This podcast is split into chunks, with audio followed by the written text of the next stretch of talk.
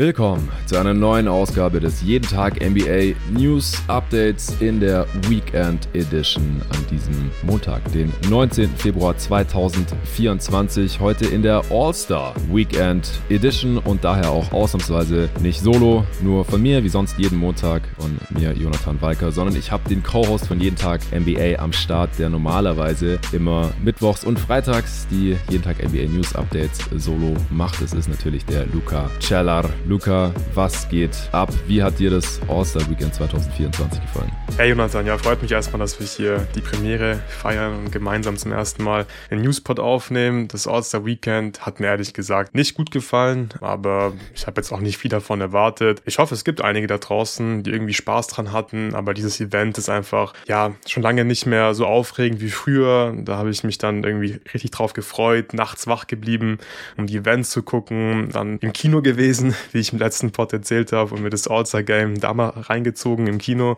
oder danach der Schule sofort nach Hause on demand geguckt, aber irgendwie, es holt mich einfach nicht mehr ab und ja, ich finde, es war einfach auch nicht spektakulär, klar, Three-Point-Contest kann ich mir, wie gesagt, ganzen Tag lang reinziehen, aber ansonsten fand ich das wirklich ziemlich schwach leider. Wie hat es dir gefallen? Ja, es gab schon bessere, sag ich mal. Also ich sage ja immer im Pod, Erwartungen können nur enttäuscht werden, wenn sie zu genau. hoch sind. Und äh, man, man sollte einfach keine zu hohen Erwartungen haben. Aber ich muss auch sagen, es war dieses Jahr schon ja besonders low irgendwie, sowohl das Game als auch die Saturday Night Events teilweise. Wir besprechen das hier gleich alles im Detail. Vorher gibt's kurz Werbung vom heutigen Sponsor. Und das ist mal wieder Holy Energy. Ich bin eigentlich nie so der große Fan von Energy Drinks gewesen. Ich bin ein äh, Kaffee-Jünger. Ich trinke jeden Tag mehrere Tassen von morgens bis abends. Aber ich bin sehr dankbar, dass ich letztes Jahr Holy Energy für mich entdeckt habe. Denn das sind Energy Drinks, die ein bisschen anders funktionieren. Die haben keine künstlichen Flavors. Da ist äh, nicht dieses ja eher ungesunde Zeug drin, äh, Taurin und solche Sachen, die man in vielen anderen Energy Drinks, die ihr vielleicht so kennt, immer findet. Die machen einem nicht so ein, so ein komisches, zittriges, hyperaktives Wachheitsgefühl, was ich immer relativ unangenehm fand, wenn ich mal ein Energy getrunken habe. Und vor allem sind die viel günstiger, denn man mischt es selber an. Man kann es selber dann steuern. Man bekommt eine Dose mit Pulver, beziehungsweise wenn man so ein Probierpack hat, dann sind da lauter so kleine Tütchen drin, also alles schön vorportioniert. Und dann kann man sich überlegen, auf wie viel Wasser möchte man jetzt dieses Pulver aufteilen. Ich nehme mal eher ein bisschen weniger. Das reicht mir und vor allem ist dann der Geschmack nicht so super intensiv. Das ist nicht so extrem süß und ich äh, nehme auch ein bisschen mehr Flüssigkeit zu mir, während ich Holy Energy trinke. Die machen nicht nur Energy Drinks, sondern die machen auch so Hydration Sport Drinks mittlerweile. Da gibt's auch zwei neue Flavors, dazu komme ich gleich, aber vorher will ich mal kurz deine Meinung einholen, Luca. Ich habe dir ja, mhm. als ich über Weihnachten in der alten Heimat in Stuttgart war, mal so eine Holy Dose vorbeigebracht, weil ich weiß ja, du trinkst keinen Kaffee, aber früher oder später wird man halt mal müde, gerade bei unserer Arbeit, gerade wenn man viel NBA Spiele schaut, auch nachts oder so oder noch lange Podcasts vorbereitet oder du noch lange an deinen Videos sitzt und so, dann kann man vielleicht auch mal so einen Wachmacher gebrauchen, habe ich mir gedacht. Und du hast es mal ausprobiert. Wie hat's funktioniert, Holy Energy, für dich? Ja, erstmal nochmal danke für das Geschenk. Ich habe mich sehr darüber gefreut, weil ich trinke, wie gesagt, keinen Kaffee und inzwischen auch keine Energy Drinks. Deswegen war ich sehr gespannt, wie gut das wirken wird, der Holy Drink. Und ich muss sagen, äh, es schmeckt gut und es wirkt vor allem richtig gut. Ich habe es dir ja schon erzählt mal off-air. Ich habe ein Video noch fertig gemacht, war schon relativ spät und dachte, komm, ich trinke ein bisschen Holy mhm. noch, habe mir da so ein Glas gemacht, bisschen Pulver rein und getrunken. Am Ende war ich dann wirklich richtig wach, habe angefangen, dann um drei Uhr nachts die Spülmaschine auszuräumen, habe die Wäsche aufgehangen, habe noch NBA geguckt, weil ich dann wirklich so wach war. Also das Zeug wirkt wirklich. Knallt rein, knallt rein. Da, da will man dann sogar nachts noch Hausarbeit machen und, und Wäsche aufhängen und so weiter. Die, die Freundin oder Frau freut es dann auch. Also probiert es gerne mal aus. Es äh, gibt wieder die Starter Deluxe. Im Starter Set Deluxe sind drei 14er Probierboxen drin. Da habt ihr einmal 14 Portionen Holy Energy. Könnt euch da ein bisschen durchtesten, dann überlegen, ah, das hier fand ich sehr lecker, da kann ich mir vielleicht direkt eine ganze Dose von bestellen. Oder Ice Tea gibt's auch, falls ihr darauf steht, auch eine 14er Probierbox mit drin und die vorhin bereits erwähnte Hydration, auch davon eine 14er Probierbox. Das sind so Sport ISO Drinks. Da gibt's jetzt zwei neue Geschmäcker und zwar Pear, also Birne und Cranberry. Habe ich auch schon und muss sagen, schmeckt mir sehr, sehr gut. Habe ich direkt am Sonntag bei meinem Spiel in der FBL mir reingekippt in meine Trinkflasche und bin sehr gut durchs Spiel gekommen. Ich musste extrem viel spielen, weil wir nur wenig Mann waren und äh, total unterbesetzt. Unser Starting Center sowie unser Backup Center sind ausgefallen. Ich musste die ganze Zeit auf der 5 spielen und äh, habe das überlebt. Unter anderem dank Holy Energy. Natürlich, also diese drei 14er Probierboxen sind da alle drin und auch die zwei neuen Flavor sind bei der Hydration 14er Probierbox drin im Starter-Set Deluxe. Dazu gibt's noch einen Logo-Shaker gratis on top und ihr zahlt für das Ganze nur 49,99 Euro. Spart 34 Euro auf den normalen Preis. Das ist da meine Ansage. Also wie gesagt, es ist auch deutlich günstiger, als wenn ihr die herkömmlichen, euch vielleicht bekannten Energy Drinks kauft in einzelnen Dosen. Das ist auch klar. Außerdem bekommt ihr einmalig 5 Euro Rabatt mit meinem Gutscheincode NBA5, also NBA groß geschrieben und dann die Ziffer 5 hinterher. Das funktioniert genau einmal. Jederzeit bekommt ihr 10% Rabatt auf eure Bestellung. Das kann natürlich auch mehr als 5 Euro sein, wenn ihr über 50 Euro bestellt. Logisch. Mit dem Gutscheincode NBA. Ohne Ziffer. Einfach NBA. Oder ihr geht über unseren Link. Ich packe euch sowohl Code Notes als auch Link natürlich wie immer in die Beschreibung dieses Podcasts.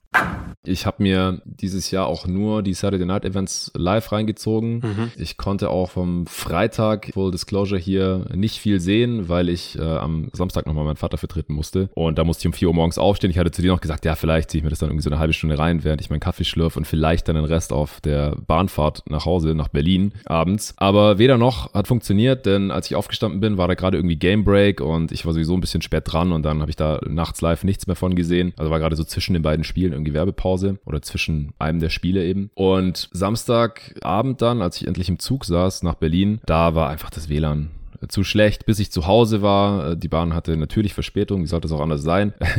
ging schon fast, ging schon fast die Saturday Night Events los und dann äh, habe ich mir eben das live reingezogen. Ich habe mir dann noch ein paar Highlights reingezogen von Freitag. Ähm, viel mehr habe ich davon nicht gesehen. Ich weiß, wie es ausgegangen ist und vielleicht hole ich das die Woche noch nach. Es gibt ja gerade aktuell äh, keine Games, weil das finde ich immer so eins der cooleren Events. Das ist nicht nur Show und nicht nur ohne Defense irgendwie hin und her rennen und Dreier chucken und Alley schmeißen lassen. Und ich finde es auch ganz cool, die, die jungen Spieler da einfach so ein bisschen zu sehen in verschiedenen Konstellationen gegen die G-League-Spieler, die man noch gar nicht in der NBA gesehen hat, logischerweise und so weiter. Dazu kann ich jetzt heute nicht viel sagen, aber Saturday Night auf jeden Fall Skills Challenge. Ja, gut. kann weg. Dann äh, Three-Point Contest. Du liebst es. Ich mag es auch sehr. War ganz cool. Dann der Shootout zwischen Steph Curry und Sabrina Ionescu. Fand ich auch sehr, sehr cool. Und dann der Slam Dunk Contest. Ja, der war wirklich relativ low dieses Jahr. Und das All-Star Game selbst habe ich mir jetzt gerade eben Real Life rein reingezogen hier am Montagvormittag. Und äh, ja, sagen wir so, es, es gab einen neuen Punkterekord. 211 Punkte für das Eastern Conference All-Star Team. Der vorige Rekord lag bei 196 2016 aufgestellt. Daraufhin äh, gab es ja die Umstellungen im Format. Es gab dann die All-Star Draft und das Elam Ending und das hat man jetzt dieses Jahr, warum auch immer, alles wieder abgeschafft und ich habe das direkt kritisiert. Ich habe gesagt, das war eigentlich das, nicht das Einzige, aber eins der wenigen Dinge, die das All-Star Game für mich sehenswerter gemacht haben. Einfach die Draft auch direkt vor dem Spiel dann letztes Jahr ja auch. Und das Elam Ending hat es dann übrigens auch so ein bisschen spannender gemacht mit dem Target Score und so. Hat das Ganze nicht unnötig in die Länge gezogen. Und dieses Jahr hat man es wieder genauso gemacht wie vorher. Und es war eigentlich mit Ansage dann ziemlich mies. Damian Lillard ist nicht nur Three-Point-Champion geworden. Back-to-back. Zum ersten Mal seit Jason Capono. Also das haben wir nicht so oft. Mac McClung übrigens auch Back-to-back Slam Dunk Contest Champion. Auch das haben wir schon eine Weile nicht mehr gesehen gehabt. Und Dame dann auch All-Star Game MVP, denn er war immer noch heiß und hat die Dreier auch da dann fliegen lassen. Nicht als einziger, aber eben am meisten davon und das Team hat dann letztendlich auch gewonnen. Es war leider auch nie spannend. Die Eastern Conference All-Stars waren halt relativ schnell 20 Punkte vorne und haben dann die Führung nie wieder hergegeben. Der Westen äh, hat sich da auch nicht besonders dagegen gesträubt und deswegen ist es dann so ein bisschen vor sich hingeplätschert. Ich habe mir trotzdem ein paar Notizen gemacht. Es gab ein paar coole Szenen, wie es halt immer ist in so einem Setting. Also ich bereue jetzt nicht, dass ich es gesehen habe, aber es war jetzt nicht das, das Allersehenswerteste. Ich finde es fast schon so ein bisschen überraschend überraschend. Ich habe jetzt gerade immer noch so ein bisschen das Medienecho überflogen, gerade von den amerikanischen Kollegen, dass die sich alle schrecklich drüber aufregen, angucken, wie das All-Star-Game eben ausgesehen hat dieses Jahr, habe ich auch gedacht, das ist eigentlich nichts Neues. Was hat man da jetzt erwartet? Äh, klar, irgendwie haben sie ja jetzt die Draft unter anderem gestrichen, weil die Spieler gesagt haben, so ja, wir können da nicht Vollgas geben, wenn wir uns aufwärmen und dann ist erstmal so eine, eine Stunde Pause sozusagen für die Draft und alles, was da halt so noch stattfindet vor Spielbeginn mit Hymne und Spielervorstellung und was weiß ich was alles. Bis dann sind wir dann wieder kalt. Das war halt ein Argument von vielen. Da hat die Liga jetzt ein bisschen was gemacht, aber es waren irgendwie trotzdem noch 40 Minuten zwischen Beginn des Warm-ups und dann auch dem Tip-Off. Und ansonsten finde ich, klar, Adam Silver hat äh, am Samstag in der Pressekonferenz zwar gesagt, ja, er wünscht sich äh, ein kompetitives All-Star-Game und so, aber es gibt halt nicht wirklich Maßnahmen, um das auch herbeizuführen. Und deswegen finde ich es auch überhaupt nicht verwunderlich, dass es halt, ja, immer noch oder immer mehr zu so einem No-Defense, wir chucken nur Dreier und laufen ein paar Fast-Breaks-Ding verkommt. Halt vor allem auch vor dem Hintergrund, dass es sich mehr lohnt wie nie zuvor, dass sich diese Stars halt nicht verletzen. Die wollen sich halt alle nicht verletzen. Das sagen die auch alle immer ständig. So, ja klar, wäre cool, wenn es hier irgendwie mehr gehen würde oder wenn es irgendwie kompetitiver wäre. Wir wollen uns halt nicht verletzen. Das kann man auch nachvollziehen, weil wenn du unter die 65 Spielergrenze fällst, dann kannst du halt keine Awards mehr gewinnen. Und das ist den Spielern dann halt natürlich wichtiger, weil es halt meistens mit mehr Gehalt einhergeht und dann, dann werden die halt einen Teufel tun und sich in einem Spiel, das nicht mehr zu den 65 Spielen zählt, irgendwie einen Arsch aufreißen und eine Verletzung riskieren. Wie siehst du das Ganze? Also wie sich das jetzt entwickelt hat? Also du hast ja sowieso schon niedrigste Erwartungshaltung, wie der geneigte Hörer weiß schon seit längerem. Äh, bis jetzt nicht der größte All-Star-Weekend-Fan. Ich eigentlich schon, aber ja, wie gesagt, dieses Jahr fand ich es ja dann besonders ja schwach und irgendwie, ja, lief es halt so irgendwie vor sich hin. Was hältst du von der ganzen Sache? Glaubst du, das All-Star-Game ist irgendwie noch zu retten oder ist es halt, was es ist? Nee, ich glaube, das ist nicht zu retten. Das ist, was es ist. Vielleicht sollte man es sogar wirklich irgendwie komplett abschaffen und einfach irgendwas anderes machen in der Zeit, weil das ist ja auch keine Werbung für die NBA. Also ich meine es wirklich mhm. ernst, weil die NBA will ja dieses All-Star-Weekend, denke ich, auch vor allem nutzen, um halt Casual-Fans reinzuholen. NFL-Saison ist ja zu Ende. Ich glaube, es äh, lief jetzt auch nicht viel mehr an diesem Wochenende. Da habe ich in ein paar anderen Podcasts gehört zu dem, zu dem Thema, dass also schon eigentlich so ein Event ist, was die NBA nutzen möchte und noch nutzen sollte, um einfach neue Fans sich reinzuholen. Und mit diesem Spiel, mit diesem All-Star-Game, dann machst du ja keine Werbung für die NBA. Also wenn ich mir als Casual-Fan dieses Spiel reinziehe, dann denke ich doch, ey, was ist das für ein Zirkus? Und klar, man denke ich, weiß ja schon, dass das jetzt kein kompetitives Spiel ist, die Spieler jetzt nicht 110 Prozent geben, aber es ist halt einfach, ja, es ist halt nicht mal unterhaltsam, finde ich. Es gibt so ein paar Szenen, so haha, Jokic und Luka Doncic passen nicht den Ball hin und her, ohne den Ball auf den Boden zu dribbeln. Ja, fand ich auch mal kurz ganz witzig, aber halt 48 Minuten lang einfach so, wir spielen gar keine Defense und äh, chucken nur die Dreier, machen ein bisschen hier Dunking Line. Ja, es unterhält doch niemanden, denke ich. Also vielleicht liege ich auch falsch. Vielleicht gibt's ja wirklich Casual-Fans, die sagen, cool, ich habe gesehen, wie Tyrese Halliburton 5 von 5 geht am Anfang, finde ich richtig geil. Aber ich kann mir nicht vorstellen, dass das wirklich gute Werbung jetzt war für die NBA. Und unterm Strich müssen es halt die Spieler richten, glaube ich. Also die Spieler, wenn die sagen würden, ja, wir haben da Bock drauf und wir wollen hier, die müssen ja nicht jetzt irgendwie, keine Ahnung, Plays laufen und richtig krass hart verteidigen, aber sie könnten ja einfach so ein Pickup-Game spielen. Einfach ein bisschen verteidigen, ein bisschen Ernsthaftigkeit mit reinnehmen, trotzdem irgendwie Highlights liefern. Und dann wäre es, glaube ich, eine ganz nette Geschichte. Aber so wie es jetzt halt läuft, da finde ich, kannst du es halt wirklich eigentlich ganz lassen. Nikola Jokic, ich weiß nicht, ob der irgendwie einmal in der eigenen Zone war. Der war nur vorne, ähm, der, ist nicht, der ist nicht nach hinten gelaufen. Der war wie so ein Stürmer im Fußball, tut so ein bisschen, als würde er pressen gegen die Innenverteidiger und bleibt dann halt stehen. Und ich verstehe es ja auch. Wenn die Spieler sagen, keiner hat Bock drauf, wieso soll ich mich dann irgendwie anstrengen ja. als ein einzelner Spieler? Ist ja irgendwie klar. Anthony Edwards hat es ja auch gesagt, aber da muss man sich schon fragen, so macht das Sinn? Und mich, mich würde es echt interessieren, wie das ist bei Casual-Fans, ob die sich denken, ja, cool, das war jetzt wirklich gute Unterhaltung für mich, da freue ich mich drauf, hat Spaß gemacht, mir ja diese Show so ein bisschen reinzuziehen, weil ich kann es mir eigentlich beim besten Willen nicht vorstellen, weil das, das kann doch keine Unterhaltung sein. Es ist ja auch so weit von NBA-Basketball entfernt und das finde ich halt auch so, ja, so ein bisschen paradox, weil du willst ja Werbung machen für die NBA mit diesem All-Star-Weekend und das ist so weit von diesem Produkt ja entfernt und ich finde, die NBA soll dieses Jahr ist extrem unterhaltsam. Du hast so viele gute Teams, äh, die Liga ist so ausgeglichen wie seit Jahren nicht mehr. Es macht einfach Bock, aber ja, ich hole auch ein bisschen zu sehr aus, aber es war wieder mal kein gutes Produkt, kein gutes Event und einfach keine Werbung für die NBA, was halt schade ist. Ja, ich kann es mir auch nicht so wirklich vorstellen, dass es gute Werbung ist. Also auch selbst Adam Silver war ja nicht so begeistert, als er dann da am Ende die Sieger gekürt hat und dann halt selber wenig enthusiastisch gesagt hat, ey, ihr habt einen Punkterekord aufgestellt. Na gut. also irgendwas wird da, glaube ich, passieren. Also ich kann mir nicht vorstellen, dass die NBA jetzt aber sagt. Was? Aber was soll passieren, ja, was wirklich hab, fixt? Also ich habe viele Ideen, sowohl ja. für den Slam Dunk Contest als auch für das All-Star Game. Sehr gespannt. Ja, ist jetzt auch alles nicht so wirklich neu, aber ich glaube, man muss halt die Spieler, ich glaube, es gibt drei Möglichkeiten, wie du die Spieler dazu bekommst, diese All-Stars, ja, sich nicht den Arsch aufzureißen, aber halt das Ganze ein bisschen ernsthafter anzugehen. Also ich glaube, diese Verletzungsgeschichte, du wirst Verletzungen halt nie verhindern können. Und klar, wenn du nur mit 30 Prozent spielst, also nur 30 Prozent deiner Energie aufwendest, dann ist es unwahrscheinlicher, dass du dich verletzt. Das ist klar. Aber auf der anderen Seite finde ich es auch ein bisschen so eine leichte Ausrede. Also alle Spieler sagen es einfach, da kannst du auch nichts dagegen sagen, so wirklich. Ja, aber du kannst dich halt einig. überall verletzen. Das ist genau, halt das Ding. Eben. So, die Leute, die spielen ja auch im Training oder im, ja. im Sommer bei irgendwelchen Scrimmages und sowas. Und da spielen natürlich viel härter als in diesem All-Star-Game. Da können die sich auch verletzen. Passiert ja sogar auch manchmal. Hier, Chad Holmgren hat sich ja vor seiner Rookie-Saison auch in so einem, wie heißt das, Drew League-Game verletzt zum Beispiel. Ist dann auch ja. blöd. Aber selbst da spielen die härter. Oder wenn die halt trainieren und ihre Intramurals 5 on 5 irgendwie zocken im Sommer, da verletzt sich selten mal jemand, aber kommt schon vor. Und wenn man davon dann halt irgendwie Footage sieht, so, das, das spielen die halt ganz normal. Also verteidigen normal und so. Und das, dafür werden die auch nicht bezahlt. Und wenn sie sich da verletzen, ist es ja auch blöd. Dann können die halt auch Wochen, Monate lang oder wie Chad Holmgren halt die ganze Saison ausfallen. Ist dann auch scheiße. Da sagt auch keiner, nee, also ich trainiere nicht im Sommer. Ich spiele da keine Games, weil ich könnte mich ja verletzen.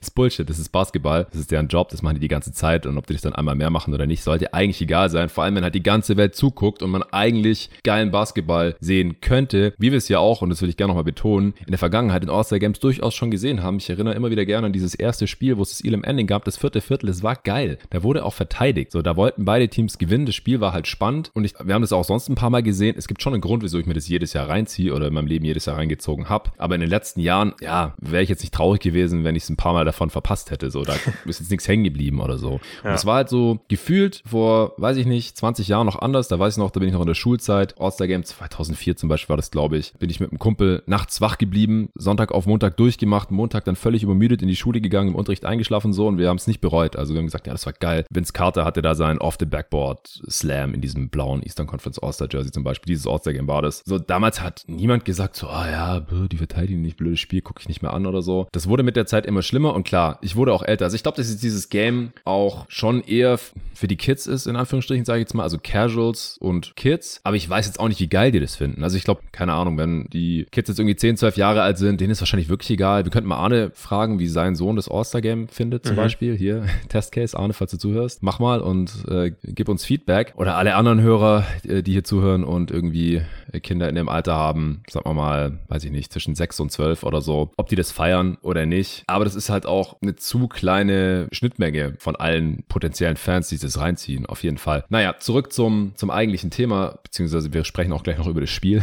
Aber wie könnte man das jetzt attraktiver machen? Ich glaube, man muss entweder die Spieler bei der Ehre packen und da brauchst du ein anderes Format. Weil so im 5 on 5 und man hat zwei 12er Kader und hey, hier strengt sich doch eh niemand an, warum sollte ich jetzt? Und wenn ich jetzt mich noch weniger anstrenge, dann falle ich nicht negativ auf. Ich falle wahrscheinlich eher irgendwie komisch auf, wenn ich jetzt hier der Einzige bin, der die ganze Zeit hasselt und verteidigt und so. Das heißt, wenn man jetzt ein anderes Format spielen würde, One-on-One -on -One zum Beispiel, dann könntest du dich da nicht mehr verstecken. Und dann ist es halt wirklich peinlich, wenn du den Gegner gar nicht verteidigst. Also ich will jetzt nicht ausschließen, dass sich da auch so eine Dynamik bilden könnte, dass dann halt irgendwelche Circus Shots die ganze Zeit nur genommen werden und es ist halt irgendwie. Ich wäre mir sogar fast sicher, dass genau das passieren würde. Ja, dass, dass sie sich dann doch nicht so ja, richtig verteidigen. Hm. Ey, guck mal, also ich weiß, wir wollen eigentlich erstmal bei dem All-Star-Game bleiben, aber ich finde das beste Beispiel ist ja die Skills Challenge. Also du musst nee, ja nicht. Scheißegal, nicht, schmeiß alles nicht, rein vom All-Star-Weekend. Genau, also, ja, du musst ja nicht mitmachen. So, und warum machst du mit, wenn du keinen Bock drauf hast? Also das verstehe ich wirklich nicht. So, das ist ja jetzt auch nicht super anstrengend. Du kannst jetzt auch nicht wirklich verletzen. Ob du jetzt ein bisschen schneller rennst oder weniger schnell, das macht keinen Unterschied, denke ich, was Verletzungen angeht. Und dann Anthony Edwards wirft mit links und so. Und ganz ehrlich, also der Wurf mit links ist so wack. Ich war wirklich schockiert, als ich es gesehen habe. Zweimal nicht einen Ring getroffen. Das es ist, ist so krass. Also hier ja. Shoutout an, an Yannick, falls ihr den Podcast hört, Spieler von mir. Also der hat mit links, mit seiner schwachen Hand einen Dreier. Der ist wirklich wet. Also er würde auf jeden Fall mit links einen Three-Point-Contest gewinnen gegen Anthony Edwards. Das war wirklich, wow. das war so schlecht einfach. Aber da frage ich mich so, also warum machst du da mit, wenn du offensichtlich jetzt eh keinen Bock drauf hast, wenn du es gar nicht ernst nimmst, wenn du, wenn du nicht mal weißt, Tyrese Maxey und wer war's noch, ich glaube Scotty Barnes, wenn, wenn du nicht ja. mal weißt, wo du vorbeitribbeln musst, obwohl die Linie ja, genau. auf dem Boden eingezeichnet ist, so. Also das offensichtlich, ja, es ist einfach peinlich und irgendwie ist es komisch, dass sich diese Kultur entwickelt hat, dass es ja irgendwie peinlich ist, wenn man sich irgendwie anstrengt da, glaube ich. Also warum? Also gerade bei so Sachen wie einer Skills Challenge, da kannst du doch einfach ein bisschen schneller laufen. Da kannst du wirklich versuchen, einfach diesen Parcours so schnell wie möglich zu schaffen. Also das verstehe ich einfach nicht und das ist wirklich so schlechte Werbung für die NBA, weil ich fand das früher immer irgendwie so cool. Also so als Jugendlicher dachte ich so, ah, nice, cool, da laufen irgendwelche NBA-Spieler jetzt ganz schnell um irgendwelche Hütchen, ja. äh, neben Dreier, danken am Ende nochmal, nice. Aber wenn sich halt niemand anstrengt, dann kannst du es für nicht lassen und ich verstehe wirklich nicht, warum man da hingeht, wenn man da keinen Bock drauf hat. Es gibt doch bestimmt eine Handvoll NBA-Spieler, die sich da irgendwie anstrengen würden. Dann gucke ich mir lieber, glaube ich, irgendeinen Third Stringer an, der da Gas gibt, als Anthony Edwards, der einfach keinen Bock drauf hat und mit links wirft und dann nicht mal das Backboard trifft oder das Backboard von der Seite trifft. Also das finde ich einfach Quatsch. Ich habe halt auch das Gefühl, dass, also Anthony Edwards, der hat schon vorher gesagt hat, so hey, das ist All-Star-Game, das ist eine Pause für uns vom normalen Liga-Alltag, so sinngemäß und ich werde mich hier niemals anstrengen und ich werfe auch nur mit links, auch wenn ich das überhaupt nicht kann.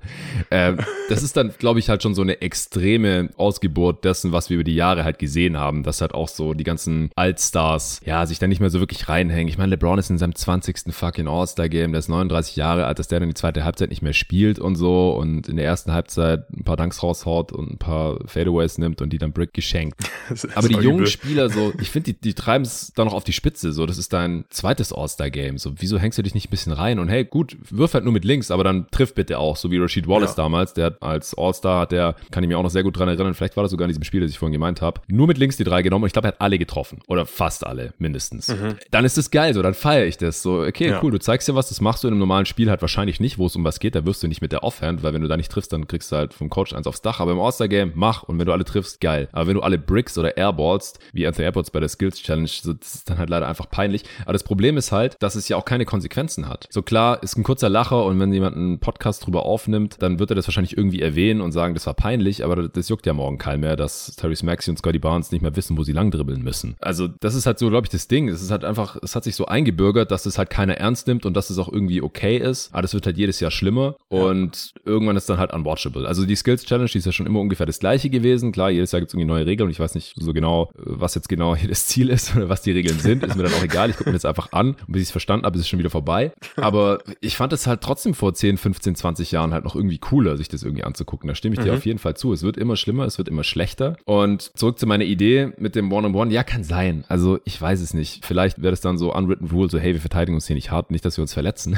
Könnte natürlich sein. Aber da würde ich dann halt das zweite ins Spiel bringen. Und das ist dann halt, du musst die zum einen sozusagen bei der Ehre packen. Und ich kann mir halt schon vorstellen, dass es funktioniert, dass man dann One-on-One-Turniere macht oder vielleicht Two-on-Two, irgendwie sowas. Auf jeden Fall nicht mehr Five-on-Five. Das klappt einfach nicht. Das haben wir jetzt schon gesehen. Weil wenn die da verlieren, ist denen scheißegal. Also ich meine, wir haben gesehen, wie Carl Anthony Towns in der letzten Minute seine 50 Punkte grinsend gefeiert hat, während sein Team 19 Punkte hinten lag. Also ich, was, was soll man dazu noch sagen? Ja. Und deswegen, man muss die Jungs irgendwie bei der Ehre packen, vielleicht One-on-One, vielleicht Two-on-Two, dass die sich nicht mehr dahinter verstecken können, so hey, niemand strengt sich hier an. Weil dann kriegst du halt direkt auf den Sack und dann muss es halt auch um Kohle gehen. Das ist, glaube ich, halt offensichtlich geworden, weil das Ding ist ja. Ah, wie viel Kohle? Wie ja, viel Kohle? Die Typen, die verdienen viel. 50 so, Millionen Dollar. So viel wie Jahr. nötig ist. Ja, dann müssen die, muss Adam Silver halt mal die Sponsoren anhauen und sagen so, ey, das bringt so nicht, wir müssen es hier irgendwie maximieren. Wir, wir brauchen jetzt hier mal ein bisschen Sponsoring für ein neues Format beim All-Star Weekend. Wir müssen das All-Star Game irgendwie retten, weil so wird das nichts. Weiß ich nicht, wie viel das wäre. Entweder viel, glaube ich halt.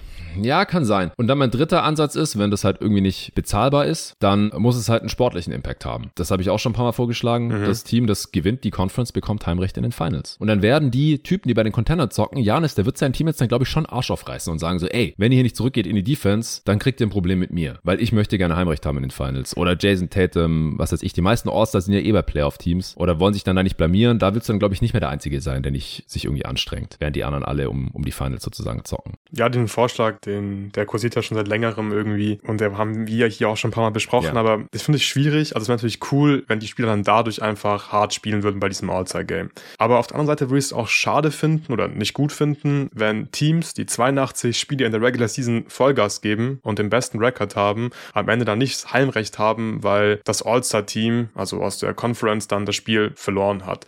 Und da spielt dann vielleicht irgendwie ein Spieler von dir, vielleicht auch zwei. Und da hast du ja nicht so einen richtigen, richtigen Einfluss darauf, finde ich. Und das finde ich, glaube ich, einfach unterm Strich deswegen dann nicht so gut, weil die Regular Season hat ja auch eh schon nicht genug Bedeutung, weil einfach zu viele Spiele und so weiter. Und wenn du dann nicht mal irgendwie um Heimrecht spielen kannst am Ende der Saison, weil das halt schon im Februar im All-Star-Game ausgespielt wurde, das finde ich, glaube ich, nicht optimal. Aber klar, das sind natürlich nur Vorschläge von dir und du wirst jetzt auch nicht das All-Star-Game fixen können. Aber es ist gut, äh, dass wir hier ein paar Vorschläge besprechen, weil irgendwas muss sich hier ändern und die NBA, die wird auch irgendwas wieder machen. Jetzt hatten wir Elam-Ending ein paar Jahre und Draft und so weiter. Jetzt war es dieses Jahr noch schlimmer als die letzten Jahre davor. Also wird Adam Silver sich irgendwas einfallen lassen. Aber unterm Strich bleibe ich dabei, wenn die Spieler Spieler einfach keinen Bock haben und ich kann es auch irgendwo ein bisschen verstehen. So, sie wollen sich nicht verletzen, okay, aber dann wird es halt einfach auch weiterhin, ja, so ein, so ein Event sein, was man sich als NBA-Fan, also als NBA-Fan, der sich dann wirklich regelmäßig mit der Liga beschäftigt, Spiele reinzieht, dann wirst du da keinen Spaß dran haben. Dann macht wirklich jedes Regular-Season-Spiel einfach tausendmal mehr Spaß. Ja, auf jeden Fall. Ja, wie gesagt, ich, ich glaube, also Verletzungen wird man einfach nicht verhindern können, aber es ist für mich auch so ein bisschen vorgeschoben. Du ja, auf jeden musst Fall. die Jungs mit der Ehre, mit Geld oder mit einem sportlichen Vorteil locken. Vielleicht muss es auch nicht, muss es auch nicht heimlich den Finals sein. Es gibt vielleicht auch noch andere Möglichkeiten. Ich weiß es nicht. Aber vielleicht auch eine Kombination daraus. Irgendwas. Ansonsten wird es, glaube ich, nichts. Man kann an dem Modus herumdoktern, solange man nicht eine der drei Faktoren hier entscheidend mit einfließen lässt. Oder am besten zwei oder drei davon. Dann wird sich aus meiner Sicht da nichts dran ändern. Es war ja auch witzig, die Spieler der Eastern Conference, die waren ja auch noch stolz, dass sie diesen Rekord aufgestellt haben. Die hatten ja. zur Halbzeit schon 104 Punkte und dann haben sie irgendwie im Lockerroom gesprochen. Jalen Brunson hat es danach erzählt und auch Dame hat es, nachdem er die MVP-Trophäe überreicht bekommen hat, zugegeben, dass die halt gecheckt haben, so ey, wir können hier den Rekord brechen, lass es mal machen. Und das war dann halt das Ziel und das haben sie dann auch kurz vor Schluss geschafft. Harry Halliburton hat einen Dreier reingehauen.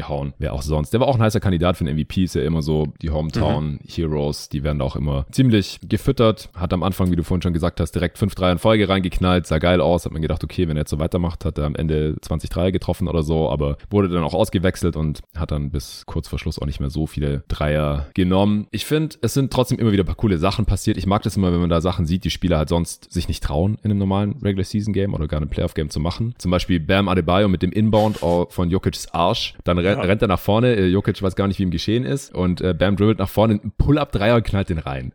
Einfach geil. Als jemand, der sich seit Jahren wünscht, dass Bam mehr Dreier nimmt, ist es natürlich, ja, Balsam für meine Seele sozusagen. Also ich glaube, er könnte es auch einfach machen, aber aus irgendwelchen Gründen traut er sich halt nicht oder darf es vielleicht auch nicht in Miami. Ja, Heat Culture. Ja.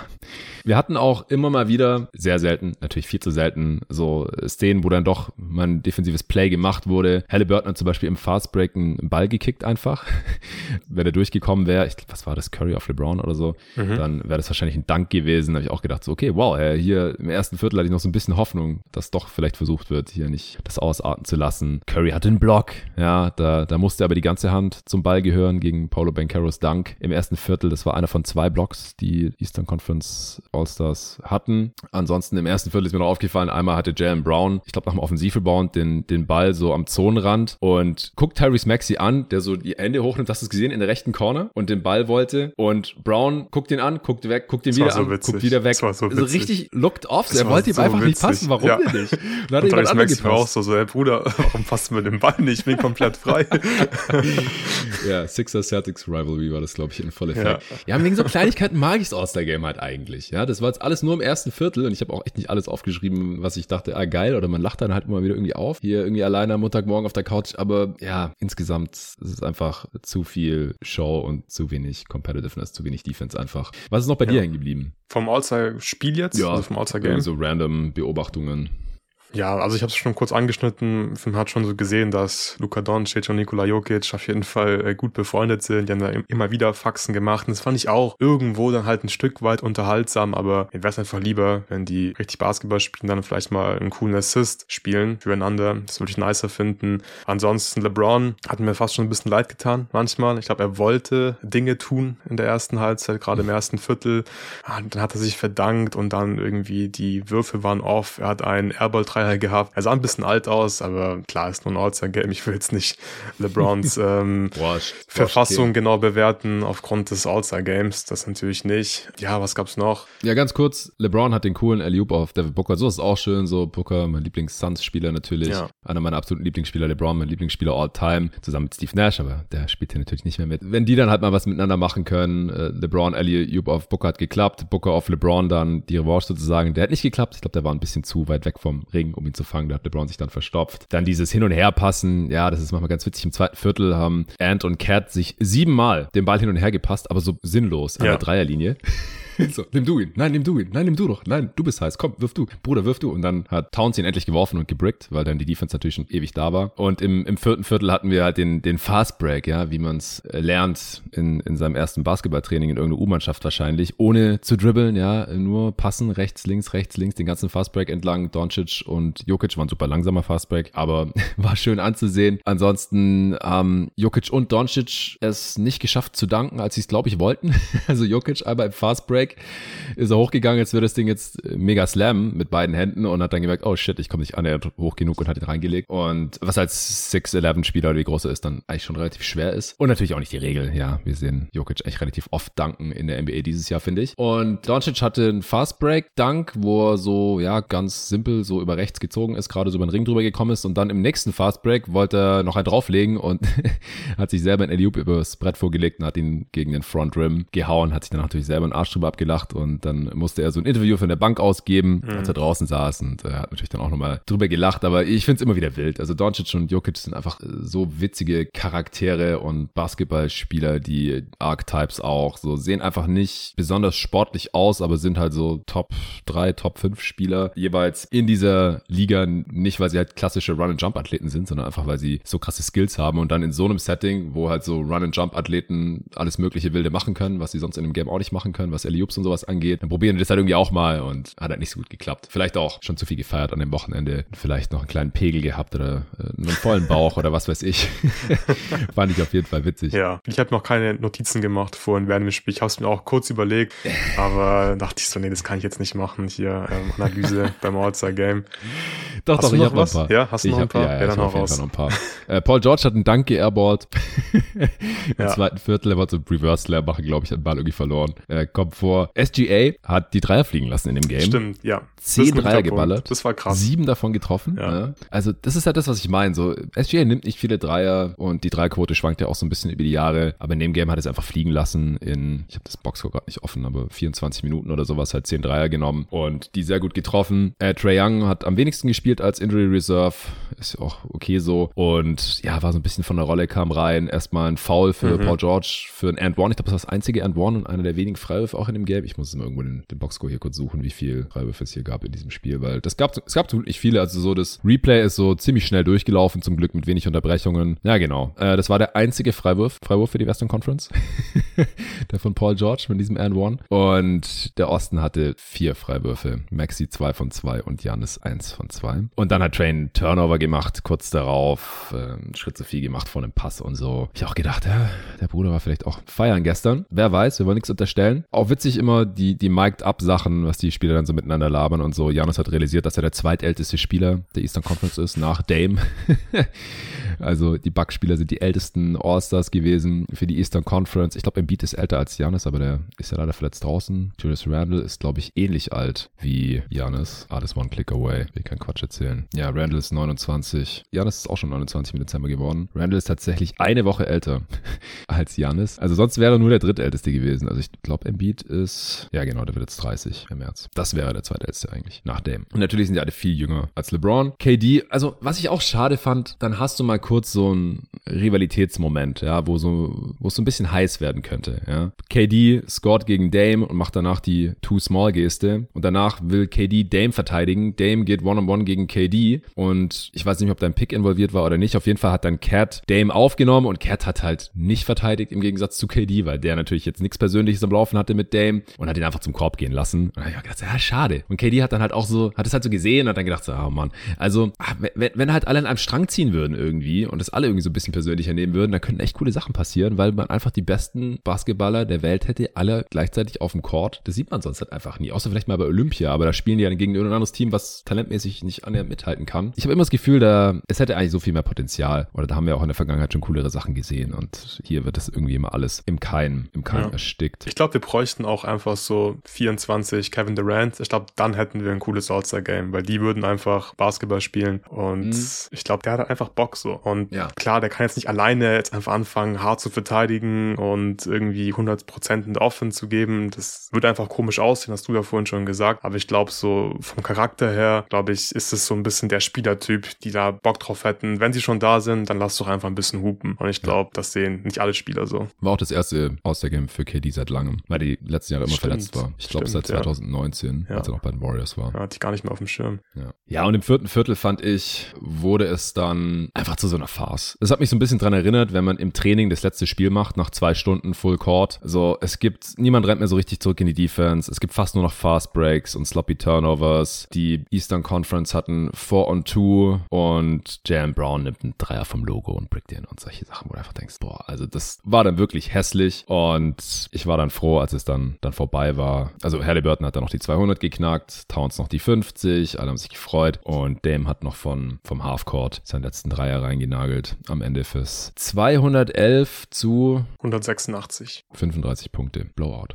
Ja, äh, jetzt habe ich auch nichts mehr zum All-Star-Game. Ich glaube, wir haben alles dazu Warte mal gesagt. ganz kurz. Erstmal noch äh, Props an dich. Ich glaube, so eine Analyse zum All-Star-Game, die findet ihr nirgends anders. Also hier in typischer jeden Tag NBA-Manier analysierst du hier einfach auf Ernst das All-Star-Game. Nicht schlecht, du bist in Playoff-Form. Ich freue mich Junge, schon auf unsere... keine Analyse. ja, aber danke, er. Es, kann sein, dass wahrscheinlich sonst niemand so viel über dieses Spiel spricht, wie wir oder ich jetzt gerade. Okay, äh, samstags. Wir haben schon ein bisschen drüber mhm. gesprochen. Ein Supporter hat im Discord geschrieben, dass keine unserer Prognosen eingetreten ist. Ich weiß nicht, hast du nicht auf McClung im Dank Ich habe auf McClung getippt. Ich drehe hier auch meine Victory Lab. Ähm, oh, ja. Wenigstens ein Spieler oder eine Prognose, die eingetroffen ist. Ich habe immer an McClung geglaubt. Ich glaube, er ist einfach offensichtlich der beste Danker von allen. Auf Und ja, der Dank-Contest, der war auch nicht so nice, würde ich sagen. Ich fand McClung wirklich okay. Was die anderen Spieler da gemacht haben, teilweise, ja, es ist halt so wie immer. Es ist, es ist einfach schwierig, Leute da abzuholen, weil du hast auch schon gefühlt alles gesehen. Also mich holen Dunks generell nicht so krass ab. Und dann, was die Judges auch gemacht haben, es war auch ein bisschen lächerlich, dass Jalen Brown mit diesen miesen Dunks immer hohe Punkte oder hohe Wertungen bekommen hat, damit er in die nächste Runde kommt, weil er der All-Star ist. Das fand ich wirklich richtig unangenehm beim ja. Zusehen schon. Ja, ich fand es auch unangenehm. Aber äh, trotzdem, es gab ein paar, paar kleine Highlights oder Sachen, über die ich mich gefreut habe. Und mich holen Dunks auf jeden Fall brutal ab normalerweise. Mhm. Ich habe mir auch jeden Slam Dunk Contest reingezogen, der letzten, weiß ich nicht, 25 Jahre oder so. Er war nicht geil, aber ich habe auch schon schlechtere gesehen. Das könnt ihr mir glauben. Ja, das stimmt. ähm, ist, ja, jetzt mit dem, mit dem Leuchten im Boden und so. Ist übrigens eine deutsche Firma. Das äh, bringt halt auch nochmal so ein paar Facetten rein. Das ist mir aber alles so ein bisschen egal. Also schön mit der mexikanischen Heritage von Jaques Jr. und dann werden da die anderen, anderen mexikanischen NBA-Spieler eingeblendet, die es schon so gab und so. Ist ganz nice, aber mir geht's da wirklich nur um die Dunks. Und ja, es ist schwer. Es ist super schwer, was zu zeigen, was man noch nicht gesehen hat. Und es ist noch schwerer, was zu zeigen, was man noch nicht gesehen hat, wenn man nicht dauernd über jemanden drüber springt oder sich ein anderes Jersey anzieht oder sowas, was wir auch schon mhm. tausendmal gesehen haben. Es ist wirklich schwer und deswegen sind meine Erwartungen mittlerweile extrem niedrig und trotzdem wurden die hier noch so ein bisschen unterboten oder zumindest nicht überboten. Äh, wir haben auf jeden Fall, habe ich mich direkt gefreut, Jaime Hackes Jr. ohne Headband gesehen. Also wir wurden oh, ja. erhö erhört. Ja. Ist dann mit wehenem Haar über Shaq drüber gesprungen, hat sich aber auch ein bisschen auf ihm abgestürzt. Also fand ich jetzt auch nicht so toll, was wir da von Jaime gesehen haben. Dann Jacob Toppin wurde so ein bisschen robbed von Jalen Brown wahrscheinlich. Also ich mhm. fand Jalen Browns Dunks eigentlich nicht geiler und ich finde auch, dass wir gesehen haben, dass bei Jacob Toppin da noch Potenzial für mehr, glaube ich, da wäre. Ich glaube, der kann schon richtig geil danken. Ich mag auch seinen Style. Ich finde auch ein bisschen geiler als sein Bruder. Aber Jalen Brown, ja, der hat halt so den Benefit of the Doubt, glaube ich, bekommen von den Judges. So, ey, geilen All-Star, macht mal wieder mit. Lasst ihn auf gar keinen Fall unterbewerten, sonst macht nie wieder ein All-Star mit. Der muss ins Finale. Hätte dann versehentlich auch noch fast gewonnen, weil McClung so ein bisschen underrated wurde, fand ich. McClung macht einfach crazy Scheiß. Also ich kann es nur unterschreiben, was du gerade gesagt hast. Es ist auch ganz klar der beste Danker von denen. Ich finde halt auch diese optische Mischung, dieses Paradox so geil. Der sieht immer noch aus wie so ein 16-jähriger Nobody, mhm. so aus dem Skaterpark. Mit seiner Frisur und dem ja. Headband und dann seinem White Dude Homie. Ich weiß nicht, wer das ist, ob man den kennt, über den er da drüber gesprungen ist. Dann ist er noch über Shaq drüber gesprungen und hat dann auch gemeint, ja, war voll geil, wie ein Dream come true. Und er wird da jetzt voll emotional, dass er sein Highschool-Jersey angezogen hat. Dann habe ich aber auch gedacht, so, ja, Bro, das ist cool für dich, aber für jeden anderen so, ah, weiß ich nicht. der arme Shaq, Alter, jedes Jahr springt irgendwie hier. Dudes über ihn drüber und stoßt mit ihren Eiern an seinen Hinterkopf und so. Ich find's echt geil, dass er noch mitmacht. Ähm, und er hat wohl auch zu McClung gesagt, so ja, er verblasst die Dunks nicht und hat er dann auch nicht. Also wobei, den allerersten, den hat er ja verblasen, aber der war auch so schwer hier mit diesem Ball kurz Hot Potato mäßig in der Luft quasi loslassen, wieder fangen und dann Reverse ja, reinzulernen. Insane. Also bei McClung ist es halt echt so, du brauchst die Slow Motion, weil du siehst in Realtime nicht, was der Typ da alles Verrücktes macht mhm. auf dem Weg zum Ring und er kommt so hoch, immer head at the rim mit seinen 1,90 oder was der ist, gut 1,90. Der Typ ist einfach insane. Ist der erste Back-to-Back Slam Dunk Contest Gewinner seit Zach Levine 2015 und 16 und ich will die Diskussion jetzt nicht nochmal aufmachen, aber ich weiß nicht, ob Zach Levine unbedingt beide Contests hätte gewinnen sollen. Das waren auch die geilsten Contests, die ich live gesehen habe ähm, mit Aaron Gordon und Zach Levine. Aaron Gordon trägt heute noch die Nummer 50, weil er findet, er hätte eine 50 bekommen sollen und Slam Dunk Champ werden sollen. Aber lieber Aaron Gordon, ich kann dir auch versichern, die Judges an diesem Wochenende waren schlechter als damals. Ansonsten gibt es nicht so viele Back-to-Back Slam Dunk Contest Champs, also ist schon eine relativ illustre Runde äh, vor Zach Levine. Nate Robinson, das waren auch wilde Dunk-Contests, aber war auch geil, weil er einfach so klein war, was der da gemacht hat. Damals fand ich es auch geil, dass er über Dwight Howard drüber gesprungen ist. Äh, Jason Richardson, Back-to-Back Slam Dunk Contest Champ in der eher dunkleren Ära des SDCs. Und Michael Jordan, natürlich der GOAT, der in den 80ern Back-to-Back Slam Dunk Contest Champ wurde, als solche Spieler da auch noch mitgemacht haben. Ja, hast du noch irgendwas zum Dunk Contest? Ja, wir müssen schon noch kurz über Jalen Brown, glaube ich, sprechen. Also ja, die okay. Dunks, ich weiß nicht. also, ich weiß auch nicht, Mann.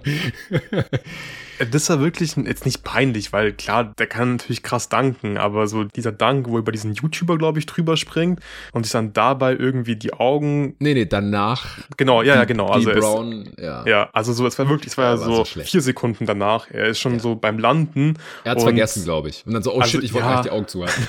Und das war halt, der Dank war halt so lame einfach. Also er springt einfach über jemanden, der auf einem Stuhl sitzt und fängt einen ganz normalen Ingame-Lob im Prinzip und bekommt dafür auch wie viele Punkte?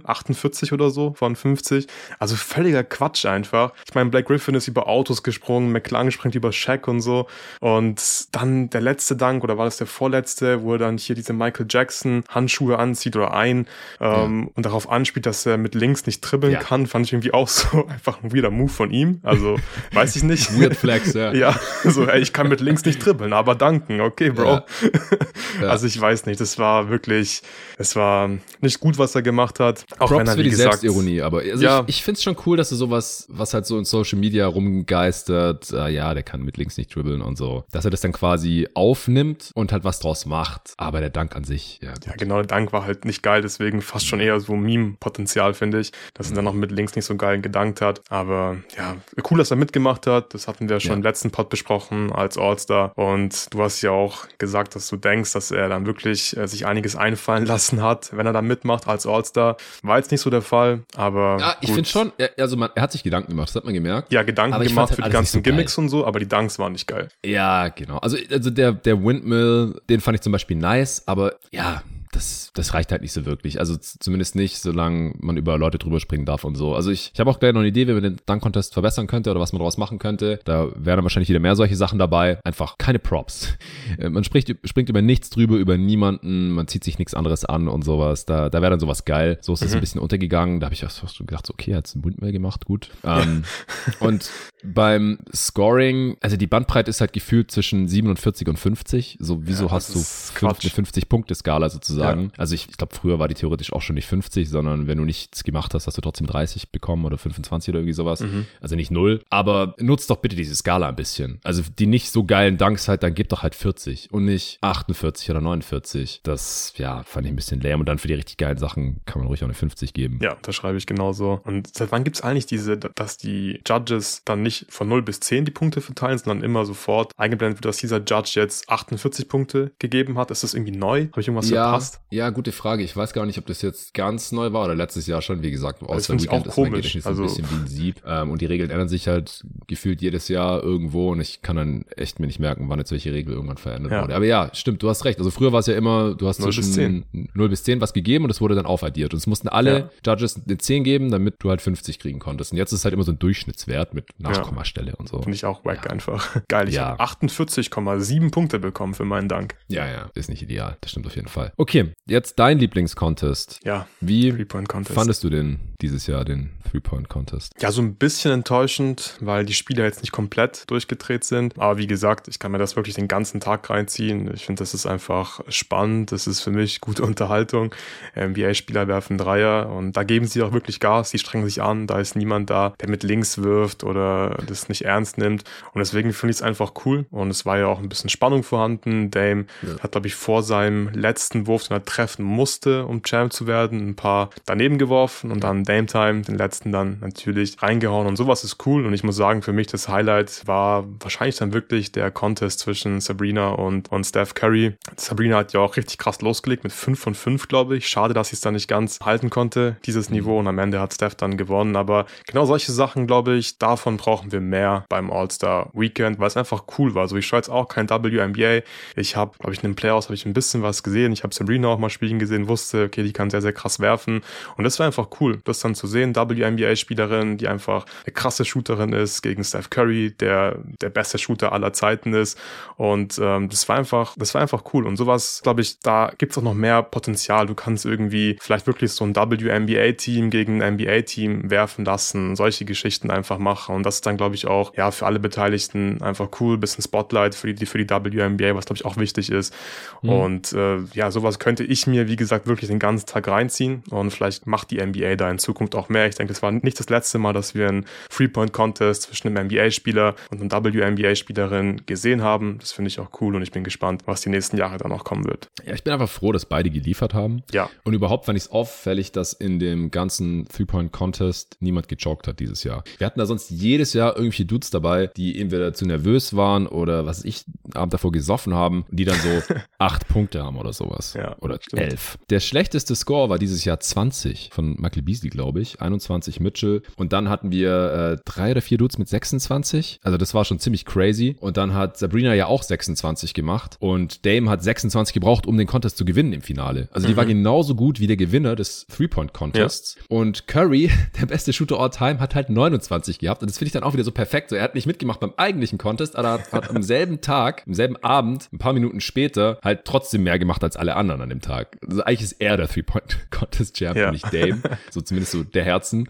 Und das, das war eigentlich so perfekt. Das war wie so Storybook, wenn es jemand vorher geschrieben hätte. Fand ich sehr, sehr nice. Wir haben beide gesagt, wir glauben, Sabrina gewinnt oder hätten uns irgendwie gewünscht. Wäre auch cool gewesen. Aber das war so schon ziemlich perfekt. Und ja, wie du sagst, das kann man sich einfach schön angucken. So, kommt einer nach dem anderen rein. Da gibt es keine großartigen Pausen dazwischen. Es geht zack, zack. Es geht auf Zeit. Die Jungs strengen sich an, die beeilen sich und du kannst halt die Shooting Motion äh, 25 Mal hintereinander angucken oder 27 Mal. Das ist schon sehr, sehr cool. Wer hat den schönsten Wurf? Ja, Steph. Außer Steph, Steph natürlich von den, von den Contestants, von den echten Von den Contestants, ähm, gute Frage, gute Frage. Bin ich mir nicht so richtig sicher. Es gab auf jeden Fall ein paar äh, witzige Shooting-Formen dabei mit Tyrese Halliburton, Cat mit seinem Setshot, ja. aber den schönsten, ich weiß nicht, ich finde den von Mitchell, finde ich so in-game relativ schön, weil er halt so hoch sprint, mhm. springt. Das sieht irgendwie elegant aus, aber auch Dame hat natürlich einen sehr, sehr smoothen, ja. smoothen Jumper. Wahrscheinlich ist das sogar Dame. Für dich? Ja, ich würde auch Dame sagen. Also sind schon verschiedenste Wurfformen drin. Ich finde, der von Cat sieht so effortless aus. Also ja, komplett. Wie ein ja. Layup eigentlich so. Ja. Oder so ein, so ein Floater. Sieht einfach echt nicht so aus, als würde er da von der Dreierlinie werfen, selbst bei den Tiefen. Also springt halt nicht und flickt halt irgendwie so sein Handgelenk und trifft echt viel davon. Das ist schon cool anzugucken, auf jeden Fall. Aber äh, was, was wir auch nicht vergessen dürfen, Mini-Kontroverse, Cat im Finale paar Mal übertreten und äh, wurde ja. halt nicht, nicht geahndet. Es ist halt auch wieder so, es tut mir leid, es tut mir echt leid, aber auch wieder so ein Fettnäpfchen, wo der halt reintritt dann so. Und ja. danach alle so, ey, der hat übertreten, der hat übertreten.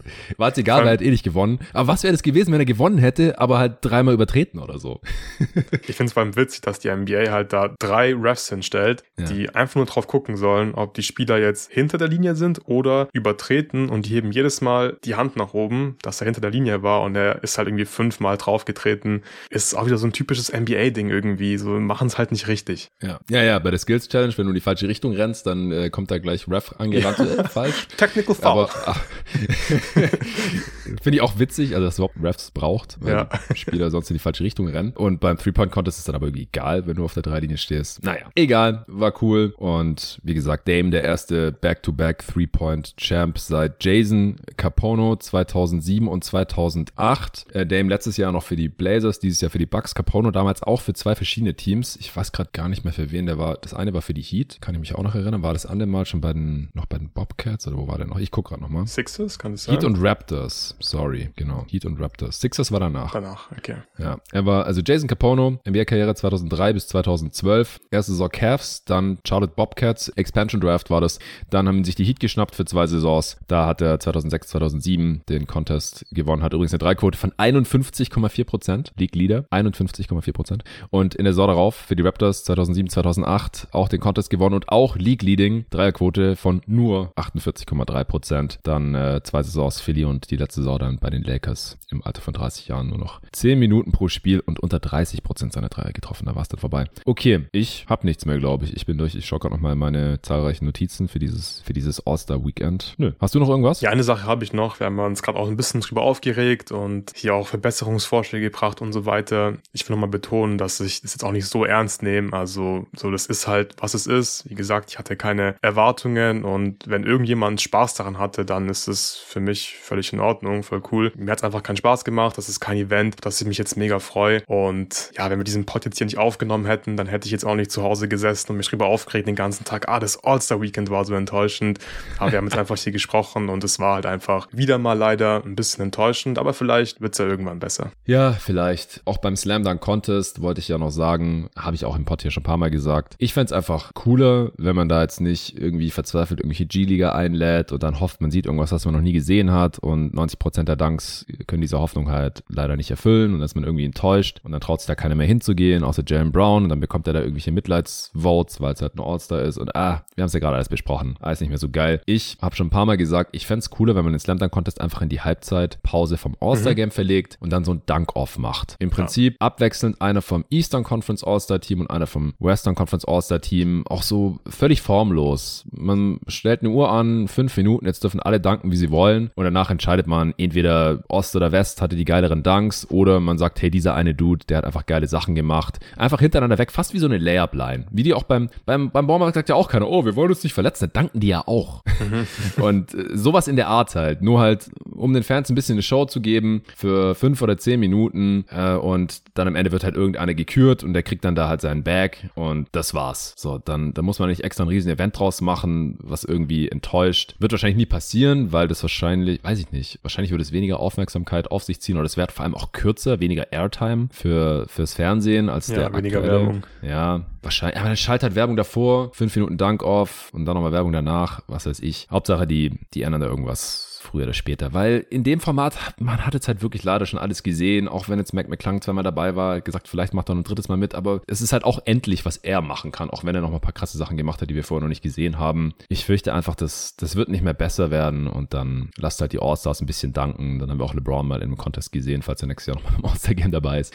Ja, ich glaube, da könnte man einfach so ein paar Sachen abhaken, die das Ganze zum Laufen bringen könnten. Dann wäre auch ein Grund mehr, das All-Star-Game sich irgendwie reinzuziehen, wenn sowas in der Halbzeitpause stattfindet. Ja, guter Punkt. Sehr guter Vorschlag. Ja, danke. Vielleicht ist ein guter Vorschlag, aber wird sehr wahrscheinlich nie passieren. Alright, äh, ansonsten gab es nicht wirklich News, deswegen haben wir das jetzt hier zur All-Star Weekend News Edition gemacht. Diese Woche, es gibt ja keine Spiele und die Trade Deadline ist durch. Es wird auch keine Verletzungen geben, keine Verletzungsupdates, bis es nächste Woche dann weitergeht. Deswegen werden wir diese Woche nur Newspots droppen, wenn es irgendwas zu besprechen gibt. Deswegen können wir jetzt noch nicht sagen, wann es die nächsten geben wird. Ich denke, so ein, zwei werden noch kommen diese Woche. Was es auf jeden Fall geben wird, sind noch ein paar normale Podcast-Folgen. Und zwar wird es morgen ein Eastern Conference Power Ranking Update geben hier im All-Star Break. Und zwar zum ersten Mal diese Saison mit dem David Krutz zusammen und meiner Wenigkeit. Das wird eine exklusive Supporter-Folge werden. Wird morgen Nachmittag aufgenommen und wird dann abends droppen. Oder vielleicht auch erst am Mittwoch, nachdem, wie schnell wir da durchkommen mit Cut und Mix. Der nächste öffentliche Pod wird der Top 10 Spieler U24, also Spieler, die maximal im Alter von 24 sind in der Age 24 Season in dieser Saison in derselben Besetzung wie letzte Saison mit dir als Host und Tobi und David als Gäste. Der wird am Freitag droppen, also die nächste öffentliche Folge kommt nicht am Donnerstag, sondern diese Woche am Freitag, weil ihr den erst am Donnerstagabend aufnehmen könnt.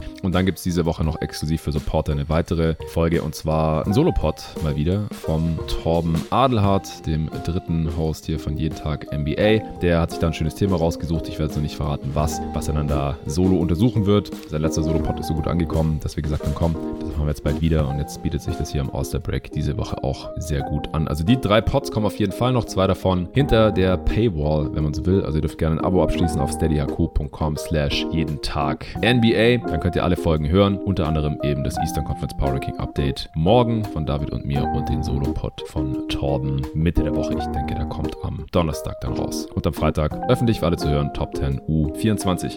Wir freuen uns drauf drauf. Allen danke fürs Zuhören und bis dahin.